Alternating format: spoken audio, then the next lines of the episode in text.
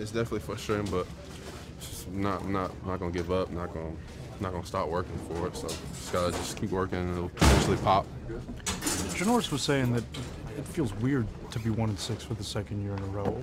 I mean, does it feel like the losses just keep mounting, or do you feel like you're close to turning this thing around? Um, my perspective is just um, each week. Each, each week is a new week. Obviously, we're not where we want to be, but we can't let that affect how we work. Um, and uh, so it's definitely sucks. It's not where we want to be, but um, just uh, gotta put the gotta put what's behind us in the past and just keep work, working at the new opportunities we get um, in the next week.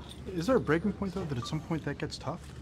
I mean, we're in this. We're in this. I mean, we're not going. We can't go anywhere. We can't just quit on the season. So, um, it's like I said, it's definitely somewhere we don't want to be, but we just gotta keep working.